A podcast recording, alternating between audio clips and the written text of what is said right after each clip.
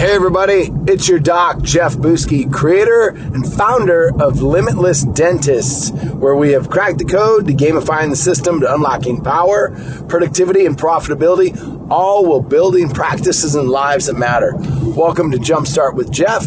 Today's topic is this. I was putting in hours and hours and hours flying here, flying there, taking all these incredible courses, going to like Dawson for occlusion, going to LSU with Morley, Mopper, Eubanks, all these guys for cosmetic dentistry. And I just felt like, man, I had it all. And then I realized that's what I thought I needed. That's what I thought I needed to be successful. But what I also realized is, is that, man, you need new patient flow at that time, I was seeing probably eight, maybe nine new patients a month. And I was dying. Like, I'd hit a home run with all those patients just so I could eat. And it was a horrible feeling.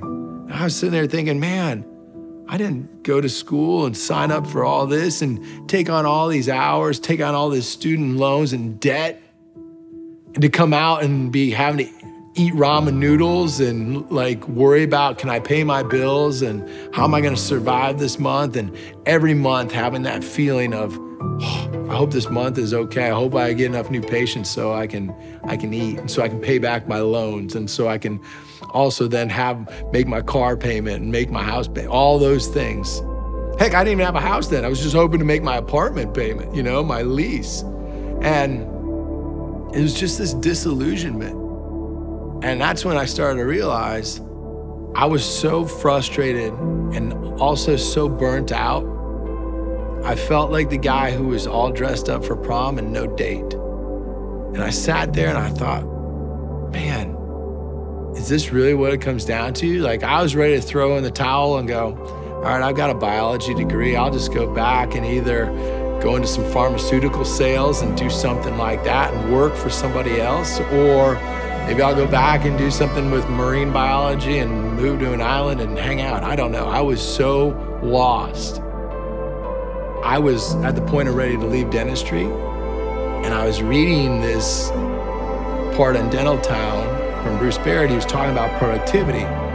And what he was putting in about productivity was so far out of my frame of like what I even thought was possible. I was like, there's no way. I wrote him a private message. He didn't know me. And in my private message, I said, dude, there's no way that you're doing what you're doing and, and it can be legal. there's just no fucking way. And he didn't know me from anybody. He could have said, forget you, wrote it off.